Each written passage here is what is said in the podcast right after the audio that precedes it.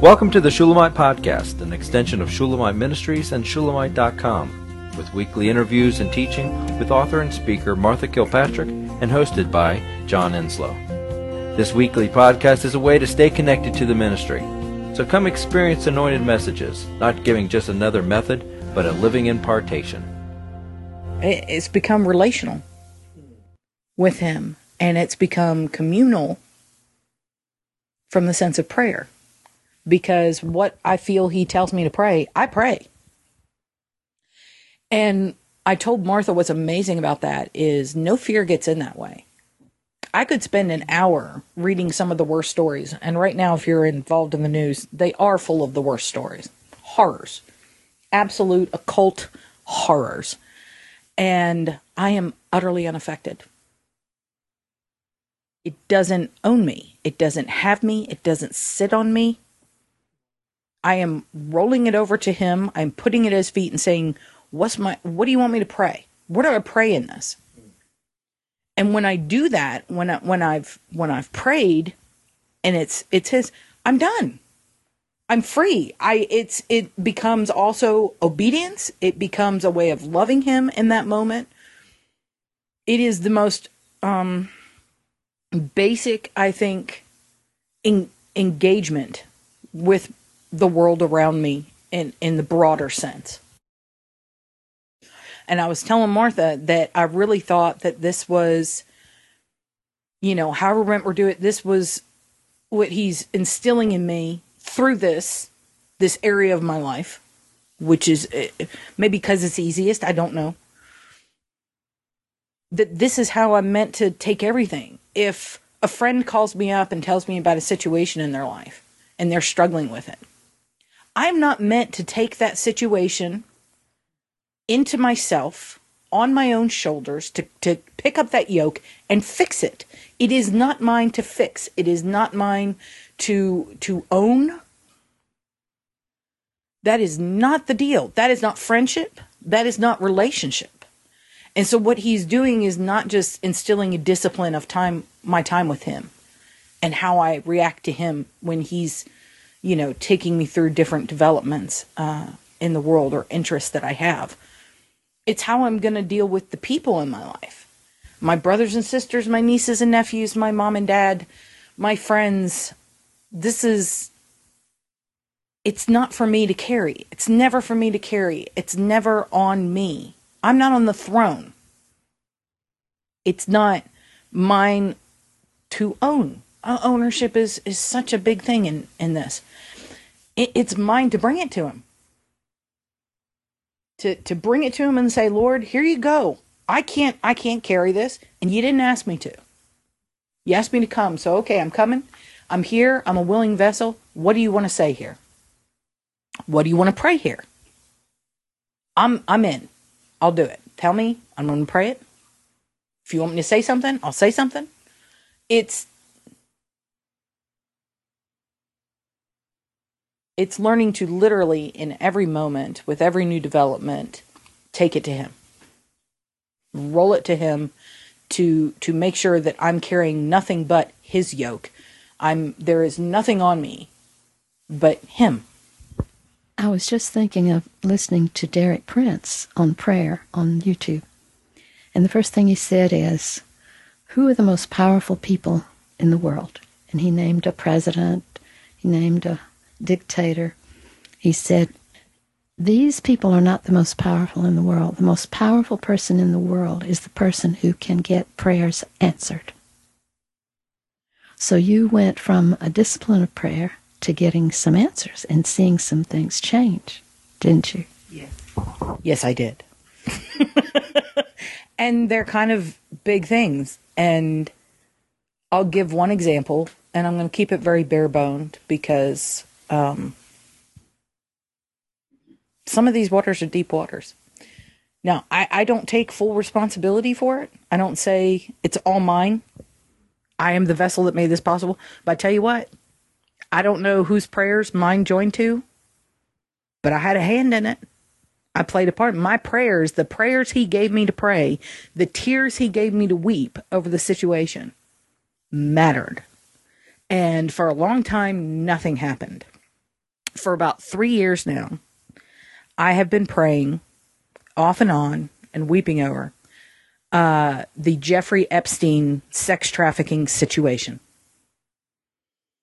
And quickly, I don't know how you couldn't pot, you couldn't know, but he was a man who uh, there were forty or fifty girls in Florida that came came forward to the police and said that essentially he was trafficking them. I'll leave it at that. Um, thanks to him being very wealthy, very well connected, he served 13 months in jail where he left every single day to go to his house and do whatever he wanted. And he came back at night and slept and then got up the next day and left again. Now, that's not the jail most people understand. So, in in every sense of the word, there was no justice for this man. And then he was done, and the who's who of the rich and powerful once again went to dinner parties there. He was not shunned in any way, shape, or form, even though he was clearly um, a convicted sex offender. That didn't matter. So for years, I've prayed. Um, I prayed for the girls who didn't start out uh, with a lot of advantages in the first place, let alone after this. I prayed for them to find the Lord. I have prayed that this man's darkness would be brought to the light such that he could not hide. Um, the Lord has had me pray many things, often one word, two word. Um, I feel like I've let him cry in my body over it. It's very painful. It's very dark. It's very gross. It's these are not easy things to look at, let alone engage with in prayer. And I mean, the dominoes are falling years. But in the last two weeks, boom, boom, boom. And this man is now in prison. He has a case before him in New York. The judge has denied him bail. He does not get to to skate. And these now women, once girls, are being heard. They're being seen. And um and they have a chance to to tell a story and to know that they matter. And is it entirely at my feet? No, the Lord hasn't told me that. Do I play part in it? Yes. Yes, I do. Yes, I do. My prayers matter. My prayers matter enormously. In fact, I will go for, so far as to say, I don't know that these dominoes would have fallen without my prayers. I know that. I don't know that that would have happened if I had just been, you know, and, and that's, that's why this matters. The Lord had me pray over this even before he had established this discipline because this one hit my heart. This one hit my heart. It went in deep and I couldn't shake it. That my heart was engaged in this particular story. I can't say that for all of them across the board, but this one I, I can say that. But now, even if my heart is not engaged in the story, I still have an opportunity to let the Lord in me engage with it. It doesn't matter if it's interest, if it's hit me, if it's got me worked up in my passion, if it's any of those things. Because now, if I read about a story, it doesn't have to have the drama and the agony of the Jeffrey Epstein situation if the Lord wants to pray a prayer over it, he now has. He now has a, a willing vessel to do that. I'm all in. I'm all in because I see the fruit. And and that is his way of encouraging us too. I did play a part in the fact that Jeffrey Epstein is going down, he's going down hard. Hard. A tornado of human folly and evil. And we're not dealing with simple sin here. The man has a private island and there's a satanic temple on it. These this is the definition of angels and principalities that we wrestle with. And I didn't have to know that and I didn't know most of that for most of the time. I just knew it was wicked and my heart was engaged. That's all it took. Well, Jennifer, after you told me that, I loved you for doing it. I was because I, I don't know the news about that. But the next day, suddenly I realized that one of the burdens of my heart has been sex trafficking. And those, the women that are caught in it, And just really, as you say, it's been on my heart. and I've prayed for their souls and prayed for their liberty. And I have prayed also, oh Father, bring those to justice who are responsible for making this happen. And I didn't know the name was Epstein, but I've seen I've seen the Hollywood moguls come down over this issue.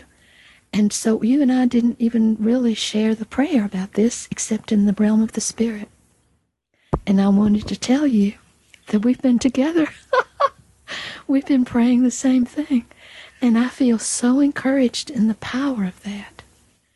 But we have been praying the same thing because we've been praying what the Spirit gave us to pray. Yes. Did He have me pray in more specificity than you? Okay. But it doesn't matter because we were still praying against the mm-hmm. same principalities, the same mm-hmm. strongholds of evil. And it actually changed the world. yes, it did. Derek Prince tells a story mm-hmm. in his, I think it's called Thy Kingdom Come is the the uh, message on YouTube. In it, he tells about one battle of the of World War II, El El Anon or something like that in France, that was the turning point of the war. And he had prayed for that particular battle intensely, and so were the. I think he t- told the story. The men were asked to pray, and and and he said, the Lord told him specifically that was the answer to your prayer. He said, I know I wasn't alone in praying for that particular battle, but God let me know that it was I was involved in the answer to in the in the war. And that's the power given to us as nothings. That is the disproportionate power given to an insignificant entity. But it's the power of, of uh, ruling prayer. So that's my joy to celebrate with you because you didn't know that, did? I didn't know that at all. That is a complete surprise because we did not talk about that. But I feel I need to say this.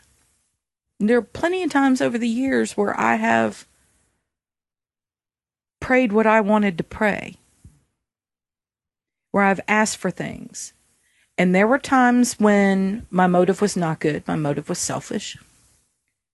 And there were times when, thanks to the Lord and the work that He's done, I believe I was praying He had put in my heart mm, and given me passion for something or someone to come through. And it had nothing to do with me. But our prayers, yours and mine, were individually ignited. They were born out of individual relationships with the Lord, led individually by the Holy Spirit. This is this is the the daily walk. Yes, we are the body. We are the body. We are we are together. We are the body. We we are to have one mind, the mind of Christ.